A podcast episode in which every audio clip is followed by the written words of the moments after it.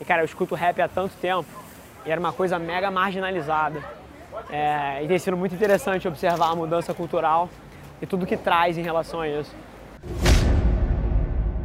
Fala galera, Rafa Velar aqui. Senta aí, aproveita mais esse episódio do podcast e não se esquece, você está assistindo, seja no Spotify, seja no Deezer, seja no YouTube, tira um print da tela, me marca, deixa eu saber que você está ouvindo, significa um mundo para mim. Eu vou te falar algumas coisas aqui que ninguém tem coragem de te dizer, então meu conselho é senta a bunda, pega um café e aproveita. E eu te proponho um desafio. Vamos colocar esse podcast no top 100 do Brasil? É só ranquear a gente com 5 estrelas que a gente vai estar um passo mais perto desse sonho.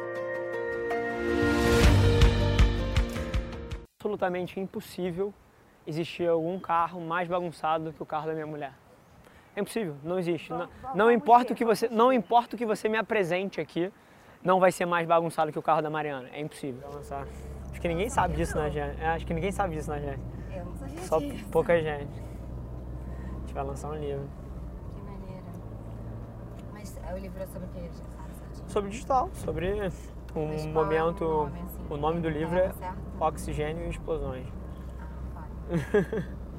Que é, que é a tese, né? A galera, que tá olhando ali não sabe, mas é impossível você estar dentro da Avelar Media Não e não saber o que significa oxigênio e explosões. É. Inclusive, eu, esse final de semana agora eu fui me isolar na serra. Fiquei. É, pra escrever os, os dois, três últimos capítulos que faltavam. Escrever um livro não é fácil não, né? Como é que foi o processo? O processo foi o seguinte: eu encontrei uma jornalista da Exame, contratei ela e ela escreveu pra mim. Entendi. Esse foi o processo. Débora Rubim, profissional fantástica. Ela vai assistir isso com certeza, É porque, jornalista. É, porque parte do processo de escrever o livro passa por consumir tudo que eu falo e tudo que eu escrevo e tudo que eu emito de opinião. Mas brincadeiras à parte, pô, a gente fez umas 5, 6 entrevistas de duas, três horas. Foi um processo, sim, cascudo. Você ser entrevistado durante três horas não é uma coisa trivial. E um jornalista muito bom faz você pensar, né? Ele, ele faz você questionar as coisas, te incomoda, é, acha falhas na sua linha de raciocínio, é do cacete. E aí, a partir dessa entrevista, ela grava todo, todas as conversas, ela vai anotando também muita coisa, e aí depois ela pega e uma vez que eu já desenhei meio que é o esqueleto do livro, né? Pô, eu gostaria que o livro alcançasse isso, eu queria que as pessoas que lessem sentissem isso aqui. Depois que alguém terminar de ler, eu queria que isso mudasse na vida da pessoa. Então você meio que desenha uma visão pro livro. Depois você escreve meio que um esqueleto. Cara, esses tópicos aqui precisam existir. Depois ela vai lá, faz essa sequência de entrevistas. é, E aí depois ela senta e escreve. E ela escreve o livro. Só que aí ela me mandou o livro todo, já escrito, é, para eu revisar. E aí eu fui pra Serra revisar e faltavam três capítulos. Porque aí sim, aí eu pego tudo que ela escreveu e eu dou um pouco mais a minha cara, ajusto ali, ajusto aqui. E, agora tá quase pronto. Você encontra alguém que escreva bem É. e ele escreve pra você. Mas brincadeiras à parte, o nome disso é Ghostwriter. Isso é bem, bem famoso. É porque nem, nem todo mundo é tão bom assim escrevendo, mas muita Sim. gente tem muito o que falar, né? Muito Sim. que contribuir pra, pra escrever um livro, mas não é bom escrevendo. Exatamente. Como é que vai fazer? Eu até escrevo super bem. É, em termos de argumentação e, e- e lógica, a minha ortografia é um lixo. Assim, se você parar para ler os meus e-mails, eu, pô, eu mandei e-mail para. Cheguei cedo na agência hoje, mandei e-mail para três, quatro clientes muito grandes nossos. Aí tava eu lá me, me sentindo com 18 anos, botando o meu texto no corretor ortográfico, corrigindo uns erros boçais, assim, que o negócio me mostra que eu escrevi com C uma parada que era com S. Aí eu assim, sério que isso aqui é com S? Mas a argumentação em si eu, eu escrevo muito bem. Só que o meu problema é tempo. Assim, pra. E é um processo que toma tempo. Ela tá escrevendo há três meses já. Escrever é, é um desafio, eu acho um desafio muito grande. Principalmente um livro, você tem que Sim. encaixar as ideias bem, assim, Sim, perfeitamente, perfeito. que você não tem como mudar, né? Perfeito. Que você já fez. Sim. Sei lá quantas é, impressões do livro, Sim. depois que saiu não tem mais o que fazer, né? Sim. Mas pra gente vai ser super legal. A gente que tem uma marca digital muito forte, né? Sim. Tava até batendo os números com o Fábio outro dia. Nesse ano, 32 milhões de pessoas viram a nossa cara. No Brasil. O Brasil tem 210 milhões. Um, um sexto do Brasil viu a nossa cara esse ano de alguma forma. Mas, ao mesmo tempo, essa duplinha de uma estratégia digital muito forte com coisas do mundo físico, um pouco mais old school, fortalece muito a marca. Então, pô, um livro, as palestras que a gente dá, é, é os artigos que a gente vai começar a escrever para mídia, para jornal e revista até agora, vai começar a sair, eu tô, tô devendo alguns. Você falou, né, de quem está no digital também lançar livro. É, tem um. Eu não conheço assim direito, mas tem algum youtuber que o meu, meu irmão segue de algum um jogos que ele vê que lançou é, uma sequência de quatro livros. Legal. Infantis. Acho que foi do. Acho que é Minecraft, não sei. Resident Evil. Aí. Com certeza é o Resident Evil. É. Eu conheço todos. aí. Aí o meu irmão tem os Vamos- livros dele. Vamos ver se eu tô certo.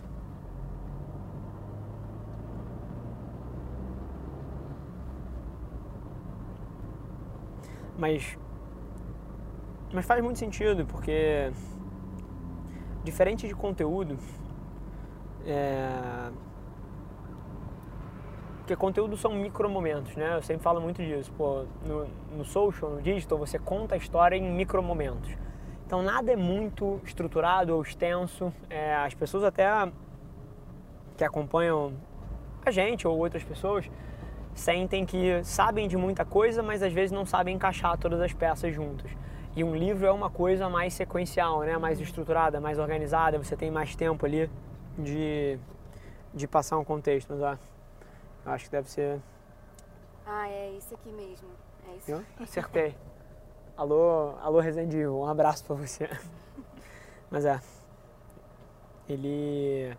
Esse cara contava histórias através de, de animação de Minecraft, né? Ele criava narrativas, etc. Ele é quase tão famoso quanto o Felipe Neto na garotada. Acho que ele tem 30 milhões de inscritos no canal de YouTube dele, é um dos maiores do Brasil. Não, meu irmão se amarra. Quantos anos ele tem? Meu irmão agora vai fazer 12. Não, é essa faixa mesmo. E ele tem a sequência de livros, Não. assim. Vários.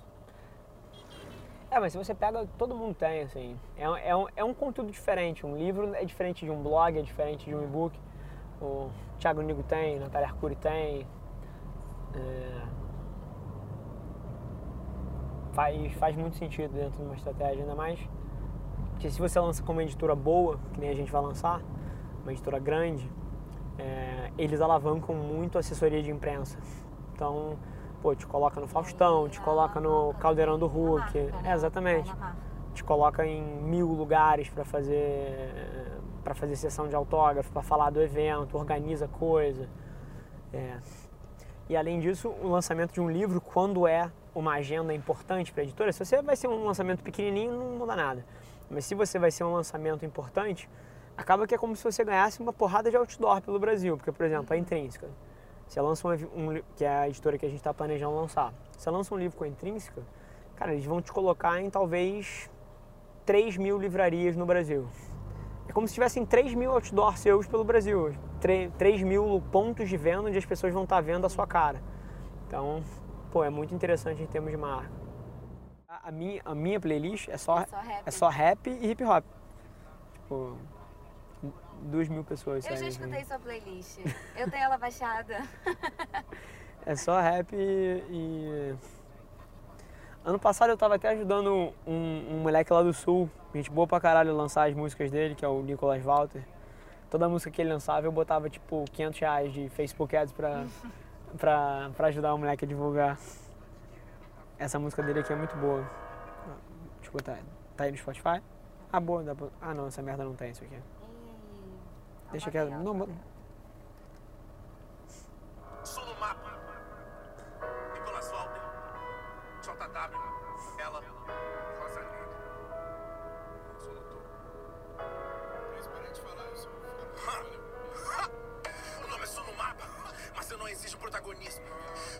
Separo por regiões. Nunca precisamos de vitimismo. A revolução vai partir do sul. Qual o nascimento do trap. Sou no mapa com tapa de bombacha de esculacha, a terra do chimarrão te ensinando a fazer rap. Respeita meu estado e caminhada. A gente tava falando de rap ali no carro. Cara, se tem uma coisa que eu tenho acompanhado virar mainstream, além de social, além de digital, além de tudo isso, é rap. É, é impressionante como a cultura de rua, é, pô, que fala de várias coisas interessantes de vida, de determinação, de batalha, que é a realidade muito do brasileiro, né? É, o rap ele, ele traz isso muito à tona e tem ressoado cada vez mais com as pessoas. E cara, eu escuto rap há tanto tempo e era uma coisa mega marginalizada. É, e tem sido muito interessante observar a mudança cultural e tudo que traz em relação a isso. Vocês acham que é brincadeira? É, a agenda de hoje aqui para vocês. Acho que são 11 reuniões diferentes, acabei de fechar. Estamos na rua, duas reuniões seguidas, mais dois calls aqui. E agora tem uma coisa super bacana. É, vários de vocês devem ter acompanhado aí. Passei o final de semana em retiro na Serra, fechando meu livro, está pronto. E tem reunião com a editora para fechar os detalhes do lançamento, deve ser final do ano ou começo do ano que vem. Então, muita coisa legal. Mas até estava agora no call, inclusive esse foi um, um, dos assuntos, não sei como que a gente entrou no assunto rap no meio de um call com o cliente. Mas tinha falado mais cedo até na, com a Jo e com o João no carro ali. Tem sido muito interessante observar a mudança cultural das pessoas, né? Assim, se você volta cinco anos atrás, se tivesse alguém tirando uma selfie ali no, no corredor você achar esquisito. Da mesma forma que cinco, oito anos atrás você ouvia alguém escutando rap e você falava, pô, isso é um marginal, isso aí é alguém, pô, é cultura de rua, é uma coisa que não é bacana, é uma coisa mal vista. É, e você percebe como as coisas mudam, né? A gente tem, da mesma forma que oito anos atrás ninguém falava em empreendedorismo. Ninguém falava, pô, o sonho das pessoas não era empreender, o sonho das pessoas era fazer uma grande carreira numa multinacional, numa empresa. E é curioso como tudo isso muda, né? E as coisas que eram não eram trendy, não eram sexy, e algumas delas até mal vistas, num período tão curto de 5, 8 anos, viram cultura, viram alicerces da nossa sociedade. É... E na minha visão tem uma correlação tremenda entre, por exemplo, rap e empreendedorismo. É... A internet veio aí, abriu essa porta para muita gente, tirou é... vários dos, dos das coisas que não faziam com que as pessoas tivessem essa oportunidade. E o rap é uma música que, que traduz esse sentimento né, da luta, da garra, da dificuldade, que fala muito com a vida do brasileiro. E se eu tivesse que fazer uma previsão aqui, à medida que o empreendedorismo ficar cada vez mais hypado e cada vez mais pessoas olharem para isso como uma, uma ferramenta de transformação de vida, eu acho que o rap vem junto. A gente vai ver aí nos próximos 30, 40 anos muito vovô ouvindo ouvindo rap, ouvindo Mateca, ouvindo Jonga, ouvindo é. Isso é uma coisa que vai acontecer nos próximos anos e é muito legal olhar a cultura de um país mudando à medida que a sociedade evolui. Sem mais delongas, família, é, se você gostou, do conteúdo, cara, compartilha com um amigo seu. Eu tenho certeza que tem muita gente que tiraria valor de ouvir o que a gente fala aqui. Cara, tira um print dessa tela, me marca, deixa eu saber que você está ouvindo. Eu respondo praticamente todos os directs pessoalmente. Vai ser um prazer falar com você também. E não se esquece de seguir as nossas páginas no Instagram e no Facebook para ter acesso a conteúdos exclusivos diariamente. Vamos que vamos. Um abraço.